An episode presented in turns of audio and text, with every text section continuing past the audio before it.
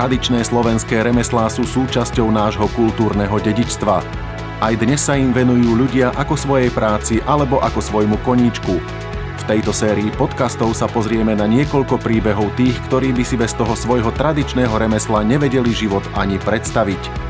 Podcast pripravil Ľubomír Sečkár, zakladateľ a správca nadácie Pro Slovakia, ktorý sa desiatky rokov venuje podpore zdravotne a sociálne znevýhodnených ľudí. Dnes v štúdiu vítam vyšivkárku Cecíliu Mikulovú. Slovenské vyšivky majú vo svete dobré meno. Určite aj vďaka vám. Kedy ste po prvý raz chytili do ruky ihlu a látku? Keď som chodila do školy, tedy my sa na pracovné vyučovanie bývalo, tak tam nás učili vyšívať a potom ostatné už ma naučila mama. Takže vlastne vás tá mamička k tomu viedla? Áno, mama ma k tomu viedla, áno. Pamätáte si ešte na svoj prvý výrobok? Áno, áno. Pamätám, vtedy mi mama povedala, lebo ona vyšívala do Bratislavy ústredie ľudovej umeleckej výroby a povedala mi, že jedine vtedy hej budem pomáhať, že keď sa naučím pekne vyšívať, tak mi potom dala taký obrusek a povedala, keď ho pekne vyšiješ, tak mi budeš pomáhať. Tak som jej už potom pomáhala. A prvý obrusek si mám ešte posávať schovaný. No na tom obrusku je vyšitý prútik a vzorka a musela som si to vyšiť sama, lebo som sa musela naučiť aj dierky lebo to som nevedela, tak to ma naučila tá mama. A tá vzorečka, to je taká, to sa volá, kedy tak do kredenca vyšívalo takéto úzke vzorečky. Kedy si u nás vyšívalo každé dievča, každá žena. Dnes je to skôr výnimkou. Čo vás aj po rokoch na vyšívaní stále láka? Tak viete, je to, je, to sú také tradície a baví ma to a páči sa mi to, tie naše výrobky a nechcem, aby to išlo do zabudnutia No tak ma to baví. No. No tak keď cez zimu, keď nemám čo robiť, tak cez leto teda nevyšívam, lebo však je inačia práca v zahrade a tak, ale v zime už ma to ťaha, lebo v zime by som už nemala čo také robiť, tak ma to ťaha vyšívať košele. Celý život žijete vo Fačkove a najbližšie sú vám vyšívky či vzory z Rajeckej doliny. Hlavne ale tie, ktoré sa dedili z pokolenia na pokolenie vo Fačkove. Čím sa odlišujú od ostatných? Tak viete, ono, vyšívka je kryžiková a je vláčená. No a naše vzory, u nás také fačkovské by som povedala, že sú väčšinu kryžikové. Iba šatky, čo nosili voľa, kedy naše staré mamy, tak tí sa vyšívali vláčeno. No a čo sa týka tých farieb, najradšej mám teda túto našu fačkovskú, lebo chcem, aby to, tá tradícia bola, aby to nezakapalo. A naše také vzory sú krížikové a naše farby sú také červená, zelená, e, fialová, pomaranžová a by som povedala, že čičmanská vyšivka sa od našej trošku tak líši, že tam je viacej žltej a bordovej. A u nás nejako tú bordovú nevyšívali. Ale ja keď treba, že sa mi to páči, tak dám tam aj tú bordovú ale vyšivky naše je rozdiel a čičmianské sú, je rozdiel. Už skôr sa naša vyšivka hodí s frivalskými. Čím si vás práve fačkovská vyšivka získala? Tak vyšívali to tí naše mamy, staré mamy, tak musíme si to zachovať aj my. Vieme o vás, že spievate v spevokole a k folklóru máte veľmi blízko. Aj preto sa venujete vyšívaniu krojov a krojových súčastí. Viete, koľko krojov ste za život pomohli dotvoriť? Viete čo, strašne veľa. Strašne veľa. To neviem, to možno už aj do stovky som vyšila tých košiel. Modré, modré vyšívaní, tak to majú tie ako tí mladí to na svadbu, to majú mladí. No a títo farebné, títo sa nosia tak väčšinu na fašianky, alebo keď sú nejaké oslavy. No a títo rukávce to takisto, to keď je mladá, že je svadba, tak oblieka si modré, ako má ten ženich, modré, modrú košeliu, tak aj ona má modré rukavce, modrú zásteru, na kasanicu, no a ten mladý má modrú košeliu. A na tie fašianky a na tie oslavy sú farebné košele. Aj rukavce farebné. Čo sa nosí v zime, to sa nosilo aj v lete. To sú tie isté rukavce. Není medzi tými nejaký rozdiel. Viete, že by boli nejaké hrubšie alebo... Už na robotný deň voľa kedy, pravda, to nemali takéto, to mali také tmavšie farby, lebo tmavé modru, lebo čiernu, alebo už také tmavšie, ale už na sviatek boli takéto pekné farebné. Keď bol bežný deň, tak mali také tmavšie farby. Ako vlastne vzniká kroj? Čím začína vaša práca na ňom a čím sa končí? No tak ja keď idem vyšívať tú košelu, tak musím si to najprv vystrihnúť, pomerať a potom začínam vyšívať. Ale ja iba vyšívam a lebo na zošiť to už neviem, lebo som není krajčírka, takže mi to zošíva mojej nevesty Hanky sestra. Ona je krajčírka, tak ona mi to už dokončí. Ja to len vystrihnem, ja si ho vystrihnem a začínam vyšívať. Iba im golier si vystrihnem a taký kúštek nadstrihnem, lebo to sa strapká, tak a ona potom už krajčírka, ona si to už prestrihne a zešíva spolu. Mohli by ste nám bližšie povedať, lebo my laici nevieme, čo sú to tie prútiky? No tak viete, tí prútiky, keď je napríklad tá modrá košeľa, tak tam ide iba biela a modrá. Iba títo dve farby sa dávajú. A pliete sa to tak, ako vrkoče sa plietli a na tých farebných, tak koľko farieb máte na tej košeli, tak toľko tých farieb dáte a pletete to ako vrkoč, len v tenšiem. Vrkoče sú hrubšie a toto sú také tenšie.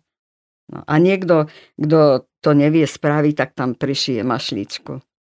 No a to sa zaviaže pod krkom a aby to bolo také tak celené trošku ten golier, aby bol pri sebe. Kam všade ste svoje výrobky poslali? Kto všetko ich držal v ruke? obdivoval a teraz používa? No, viete, moje košele sú už aj v Austrálii, v Amerike, v Kanade. To a takto aj po dedine, pravda, aj šerika je. A vzory, odkiaľ ich máte, je to iba dedictvo, alebo ich aj sama dotvárate? Tak viete, je to iba dedictvo a už sem tam mám kamarátku, spolužiačku Hanku Bielikovu, a ona má na starosti tú slovenskú izbu. Tam sú všetko takéto ty vyšivky. No a už keď niečo chcem vyšívať, tak aby som chcela nejaký inačí vzor, tak už jej zavolám, že ideme do slovenskej izby pozrieť a už si tam vybereme nejaké vzory. A minule sme tak poskladali mojej pravnučke takú blúzku. Ona takisto mala vyšívaný taký, ako voľa, kedy sa vyšívalo na tí zrkadla a z toho sme tí dve vzorky zebrali a vyšila som krásnu blúzku mojej pravnučke. Takže niekedy to takto spolu dotvárame, ale, ale väčšinu vzory tí staré, čo boli voľa kedy. No.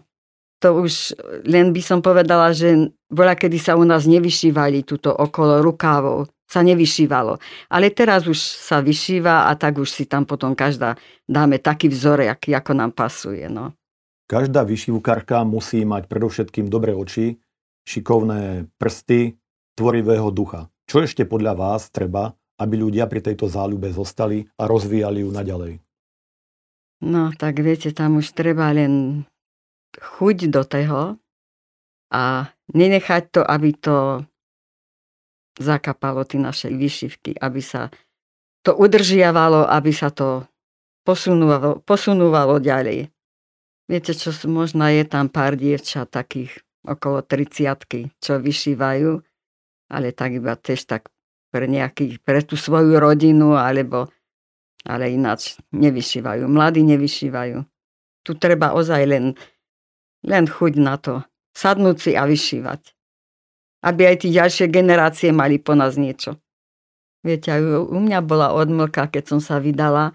Deti boli, vtedy som len deťom štrikovala. Svedre, vtedy som nevyšívala. Už až potom, ako synovia začali dorastať a fašianky, tak už sme potom z mamu vyšívali košele. No. A už ma to potom tak chytelo, že ma to baví. No. Len už oči slávnu, no ale tak čo už. Od maličkosti bojujete so zdravotnými problémami. Napriek tomu ste sa vyšívania nevzdali. Čo vás na vyšívaní najviac baví? Prečo sa mu venujete toľké roky? Tak viete, to, to sú tí vzory a tak ma to ťaha, ma to, aká keď to vidím, to, to nemôžeme nehať, aby to do zabudnutia išlo. To, baví ma to, no. Každá vyšívačka má doma v skrini svoje poklady. Ktoré z vašich prác si najviac ceníte? No tak tí, čo ma naučila mama a ešte mám doma odloženú Kristovú hlavu, to keď vidím, tak to si vždycky tak spomeniem, že treba aj takéto niečo mať a treba sa na to dívať, keď máte také problémy nejaké, že vtedy si tak pomyslíte, Pane Bože, vyšila som tvoju hlavu, tak mi pomáhaj. To je také vzácne, že vždycky, keď mám takú ťažkosť, že sa pozriem na tú Kristovú hlavu. Nedávno ste sa podielali aj na dare pre papeža Františka. Medzi darmi pre neho bola aj kniha Radosť z lásky na Slovensku. Jej názov ste vyšili na látku, ktorú vložili do koženej väzby knihy a vyšili ste ju práve vy. Čo pre vás práca na tomto dare znamenala?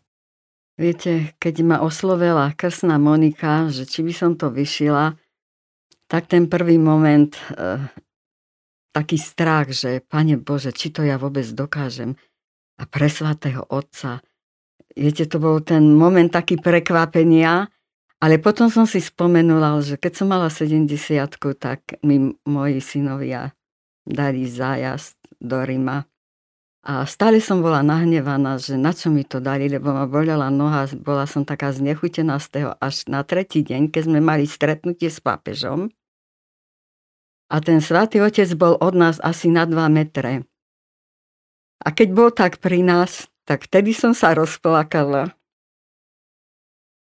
A keď som videla tú jeho srdečnosť, tú dobrotu, tá charizma, aká išla z neho, tak som si povedala, Pane Bože, pomôž mi a vyšijem to pre toho svatého Otca. No tak som to vyšila. Myslím si, že moja mama by mala najväčšiu radosť z toho, že to až takto došlo a ja si myslím, že aj moje deti. No a viete, aj takú trošičku takú, uh, že v tom Ríme, že bude aj z tej našej malej dedinky nejaká taká tá vyšivka fačkovská, že ako ten svatý otec, že to doniesie do toho Ríma, že aj ten fačkov sa niede zviditeľný, tak to ma tak... No. A viete, ešte keď to človek počúval, keď tu bol ten svatý otec, takže som už potom bola rada. Aj som si poplakala, keď som to počúvala, že ako nás napomínala tak a tak som bola šťastná, že som to dokázala. No tak vyšívala som to na Panamu a vzorečka mala byť iba 4 cm a biela, biela niť. Takže z bielu niťu som vyšívala vzorku a ten nadpis bol z červenú. Krížiko, áno, to bola krížiková vyšivka všetko. Aj tá vzorečka aj tí písmena. A čo som sa natrápela s tými písmenami aj z nevestu Hanku, sme celú, celú pobede nedeľu sme sedeli, čo sme vybierali písmenka, lebo viete, nemôže byť jedno také, druhé také, to sme aj z knihy, aj z takých všelijakých obrázkov, takže sme to celé pobede skladali, tí písmena, aby to tak vyznelo tak. Chcem sa spýtať, máte ešte nejaký sen v rámci tohto vyšívania ešte niečo pekné vyšiť alebo pre niekoho významného a mu niečo darovať? No tak ešte by som chcela také nejaké malé košielky vyšiť, aj nejaké rukavce, že keď, keď už tu nebudem a budú ešte právnučata, že aby mali každý čosi. No. Ešte to by som tak chcela. Jak sa dožijem.